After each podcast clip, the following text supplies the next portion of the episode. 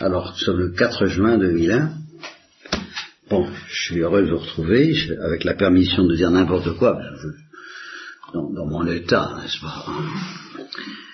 Alors, je voudrais partir d'une parole de Sœur Marie du Sacré-Cœur à Thérèse, une parole qui traduit une intuition permanente dans l'Église, mais justement qui fait partie de ces intuitions permanentes que je n'invente pas, mais sur lesquelles, ben, j'ai tout de même l'impression que nous manquons de précision, que les docteurs de l'Église,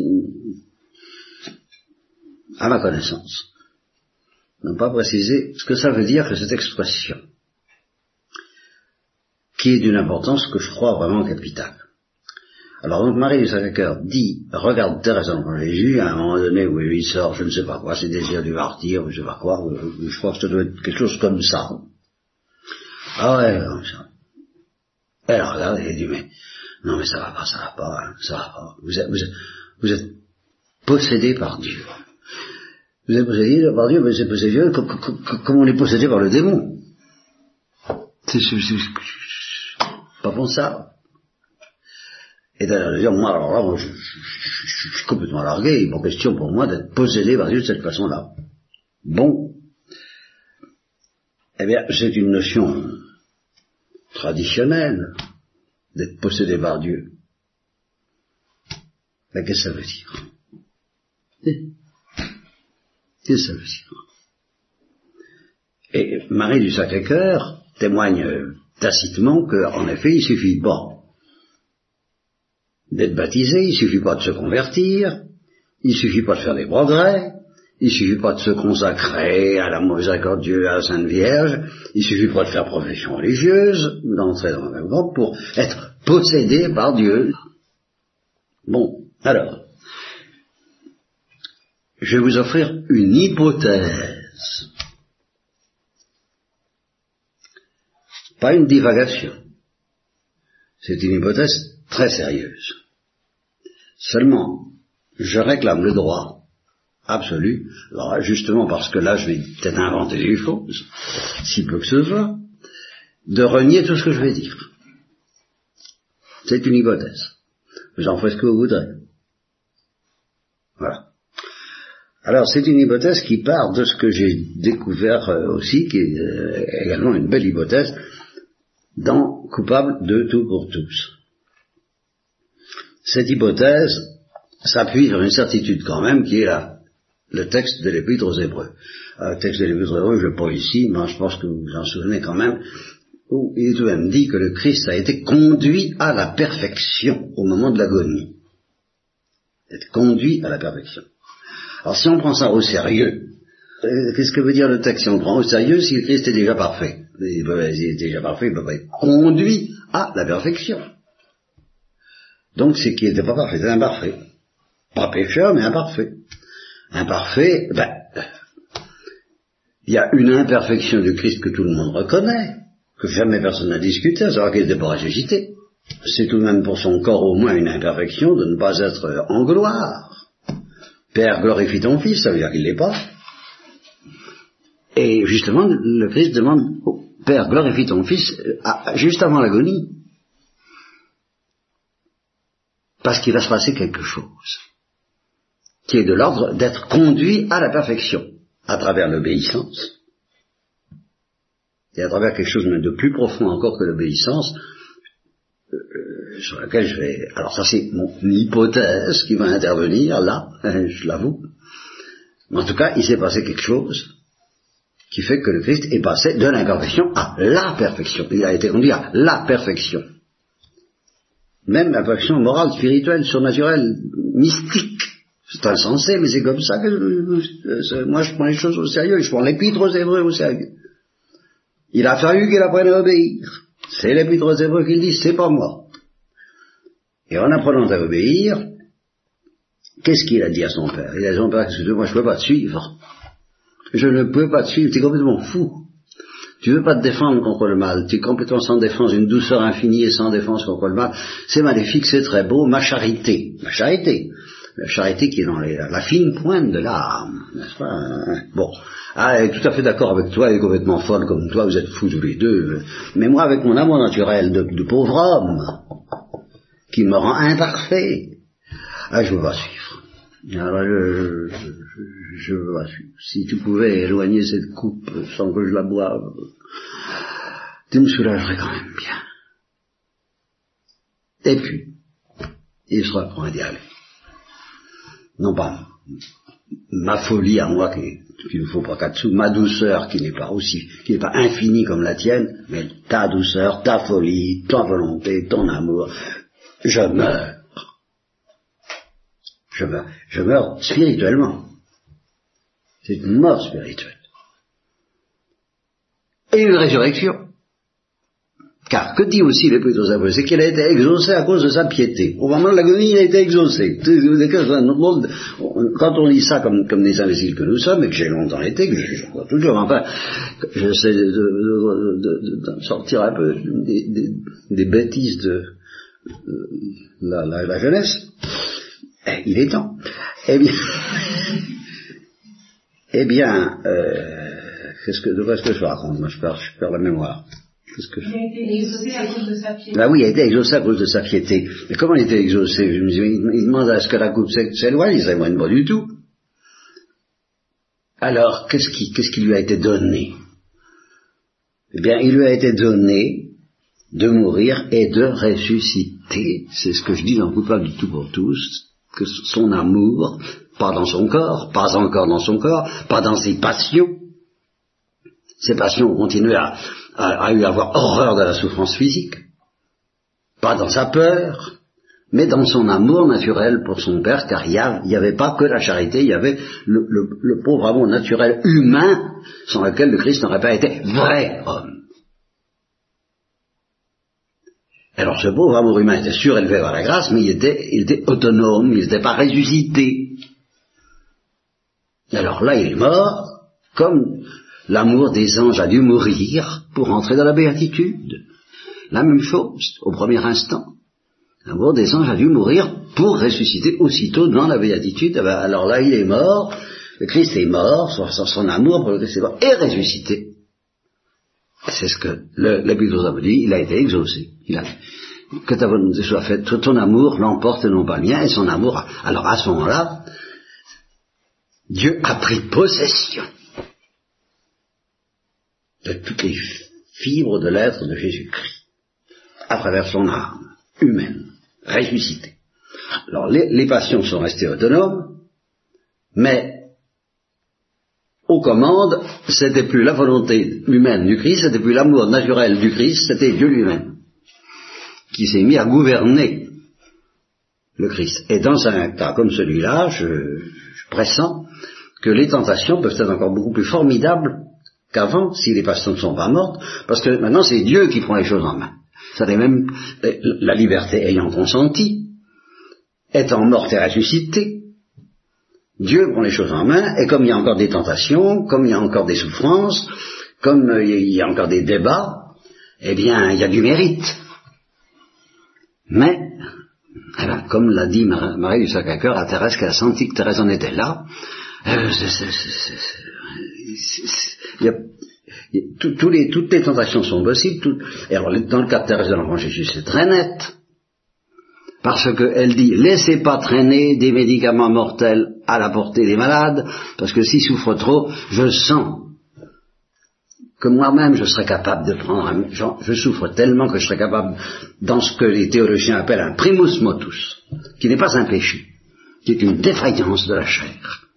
Eh bien, moi, Thérèse, possédée par Dieu, par une défaillance de la chair, je suis capable de prendre un médicament et de me tuer. Ne laissez pas traîner les médicaments, porter les malades, tellement c'est horrible de souffrir comme je souffre. Bon, quand le dernier jour, le jour de sa mort, elle a été tellement secouée par, par des tentations de désespoir dans ses passions, que, euh, possédée par Dieu, elle a donné l'impression d'être au bord du désespoir, et ses sœurs ont prié en ce sens-là, mon Dieu, qu'elle ne désespère pas, qu'elle ne désespère pas. Elle risquait rien du tout, en fait, parce que c'est Dieu qui était, qui était aux commandes. Mais les passions humaines jouaient toujours non ressuscitées, elles.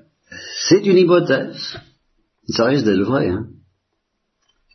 Ça risque d'être vrai. Alors, supposons que ça le soit, enfin, toute façon, c'est une hypothèse qui puisse se défendre. Qu'est-ce que nous en tirerons comme conséquence pour nous ben, Qu'il n'y a qu'un seul progrès sérieux dans la vie spirituelle, c'est celui-là. C'est d'être possédé par Dieu. Parce que tous les autres progrès qu'on fait, ce sont des progrès qu'on fait parce qu'on a péché. On s'est endurci, plus ou moins. Alors il faut bien en sortir. Alors on rame, on, on, se convertit plus ou moins. Alors, ça, ce sont des progrès très réels. Mais c'est toujours nous qui faisons des, progrès pour nous rapprocher de la sainteté du Christ avant qu'il ne soit possédé par Dieu. Ou de la sainteté de Thérèse avant qu'elle ne soit possédée par Dieu. Quand est-ce qu'elle a été possédée? J'en sais rien. Alors là, il y a, y a, des étapes, il y a il y a des bon, il y a du va-et-vient. Mais euh, pour éclaircir le tableau dont j'ai l'espoir de vous reparler à la session prochaine, à la saison prochaine, eh bien, je, je prépare le terrain en, générant une hypothèse d'école. C'est-à-dire quelqu'un qui a le péché originel au départ, qui est baptisé euh, ou qui est sanctifié comme Jean-Baptiste sein de sa mère, et qui, euh, en vertu d'une prédestination extraordinaire, qui est un cas d'école, c'est complètement irréaliste, mais c'est pour éclairer le tableau, quelqu'un qui ne connaît, commet aucun péché personnel délibéré.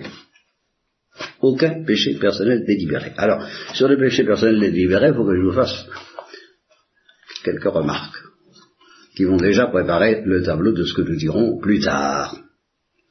Je vais vous relire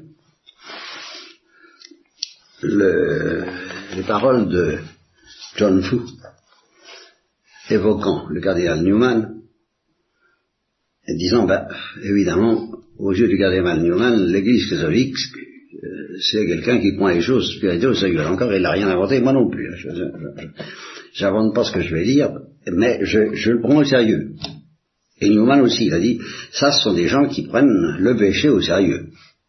L'Église catholique, ah, ça c'est Newman qui parle, préférerait voir le soleil et la lune tomber du ciel, la terre se dissoudre, et les millions d'humains qui s'y trouvent mourir d'inanition dans une effroyable agonie, dans les limites de l'affliction temporelle, plutôt que de voir une âme non pas se perdre, mais commettre un seul péché véniel.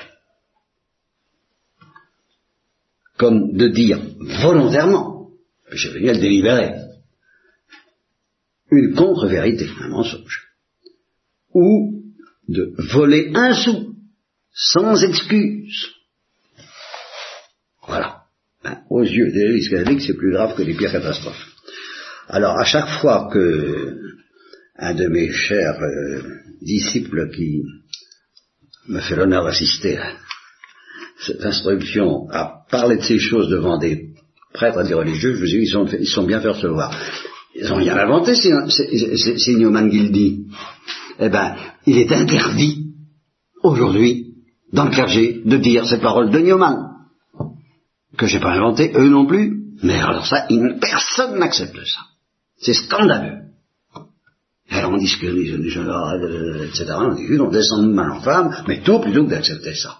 Moi, j'accepte ça. Je l'invente pas, je l'accepte. Bon, alors, ça nous amène à quoi? Ça nous amène à, Je pousse les choses un peu plus loin.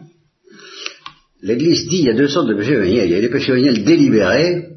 Bon, cela suppose évidemment que sont en matière légère, parce qu'un un péché délibéré en matière grave, c'est un péché mortel, évidemment.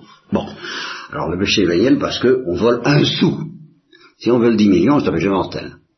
Ça, me rappelle toute une histoire qu'un de nos pères avait observée dans les Vosges, dans le une institutrice qui faisait que ses enfants, et qui disait Pierre et Jacqueline ont euh, l'un a volé une orange et l'autre a jeté un caillou dans une vitrine.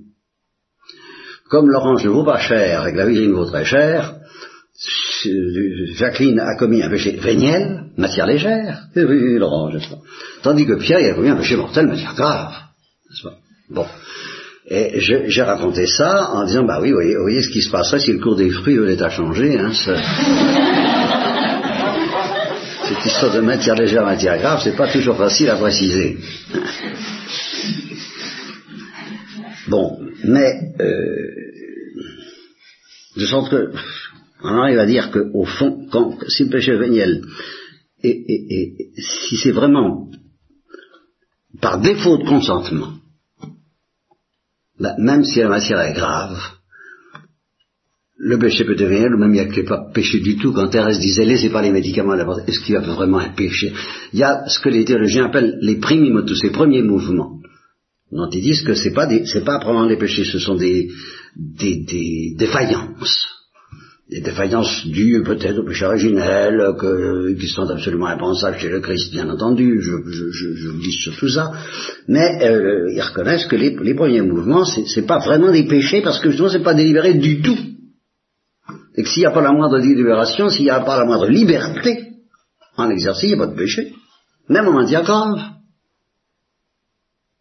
Hey, quand Charles Boyer, il, il étrangle sa femme, là ben on a l'impression qu'il se contrôle plus, quoi. Alors je dis pas qu'il a pas péché, mais parce qu'il a péché avant. Alors là, bien sûr, c'est un pécheur, donc on peut pas le créditer. Mais quelqu'un qui n'aurait jamais péché, dans, mon dans l'hypothèse que j'imagine, dans mon cas d'école, quelqu'un qui n'aurait jamais péché, et qui se trouvait possédé par une passion quelconque, est capable de faire des choses terribles, et qui ne sont pas des péchés du tout. Par défaut de consentement.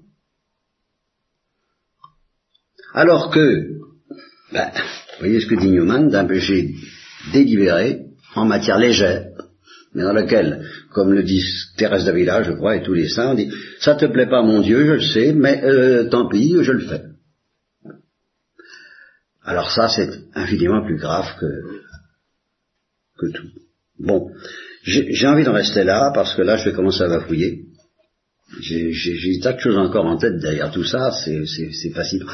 Euh, je, tiens simplement à, vous dire que les autres, ça c'est un progrès formidable dans la vie spirituelle d'être possédé par Dieu. Et justement, une fois qu'on est possédé par Dieu, si on a commis beaucoup de péchés dans le passé, ou si on a simplement une mauvaise hérédité, on peut encore commettre des actes catastrophiques, comme de, prendre un médicament pour échapper à la souffrance, ou, ou, ou, quelqu'un parce qu'on est en colère contre lui. Ça, ça c'est pour ça que Christ dit qu'il y aura des surprises au jugement. Je ne sais plus où, j'ai lu, alors là je n'ai pas inventé non plus, mais je ne sais plus où c'est.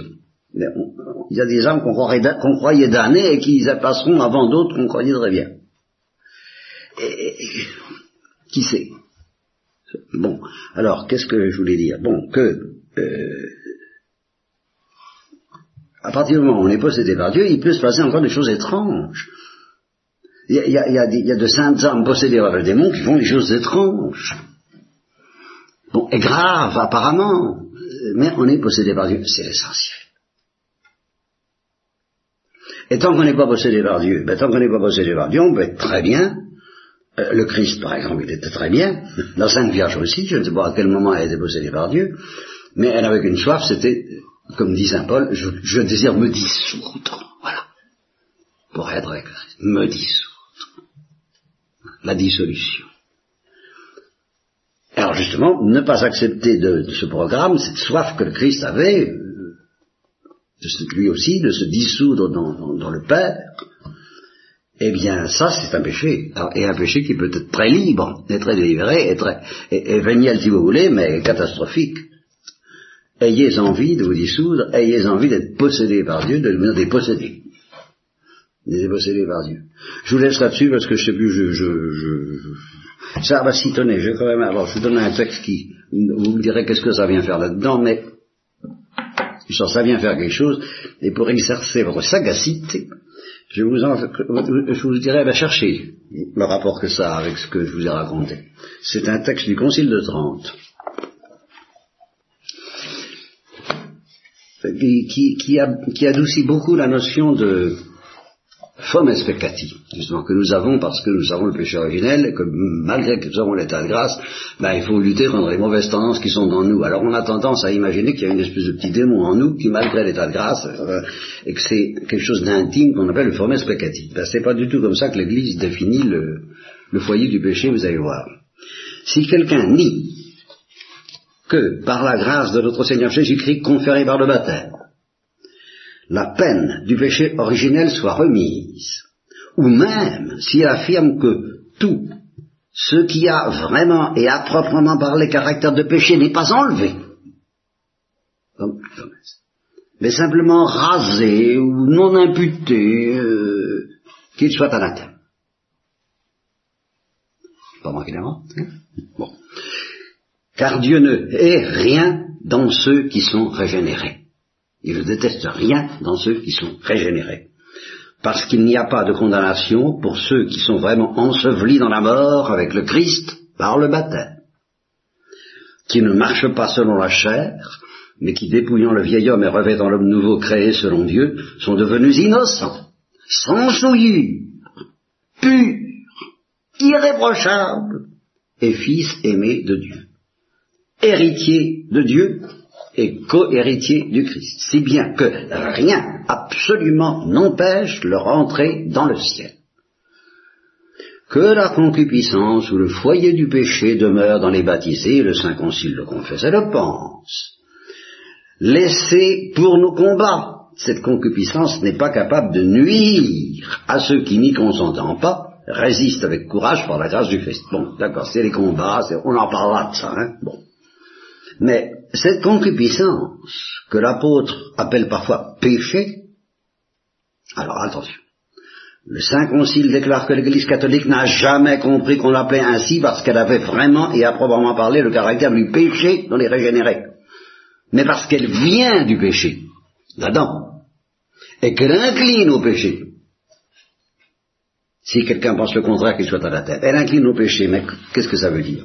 Ça veut dire que nos premiers parents avait une nature humaine, que dans la nature humaine, les passions peuvent s'incliner au péché, évidemment, et que nos premiers parents étaient protégés de cet entraînement au péché par les passions, qui est tout à fait naturel, inscrit dans la nature humaine, et qui entraîne les combats, des combats nécessaires et difficiles, et eh bien ils en étaient protégés par ce qu'on appelle les privilèges de la justice originelle, qui étaient des privilèges préternaturels. Et ce qu'on appelle le foyer du péché, le foyer c'est justement la perte de ce privilège de la justice originelle. Bon, en plus cette protection qui fait qu'il n'y a plus besoin de il a pas besoin de combattre. Il a, les premiers parents, il a pas besoin de combattre. Nous, nous avons besoin. Parce que Dieu aime que nous lui fassions des cadeaux. Et des cadeaux qui nous coûtent. Mais ça ne veut pas dire qu'on est, qu'on est souillé foncièrement à la base, au départ, et avant d'avoir péché. Non. Une fois que vous avez été baptisé, tant que vous n'avez pas péché, vous êtes simple.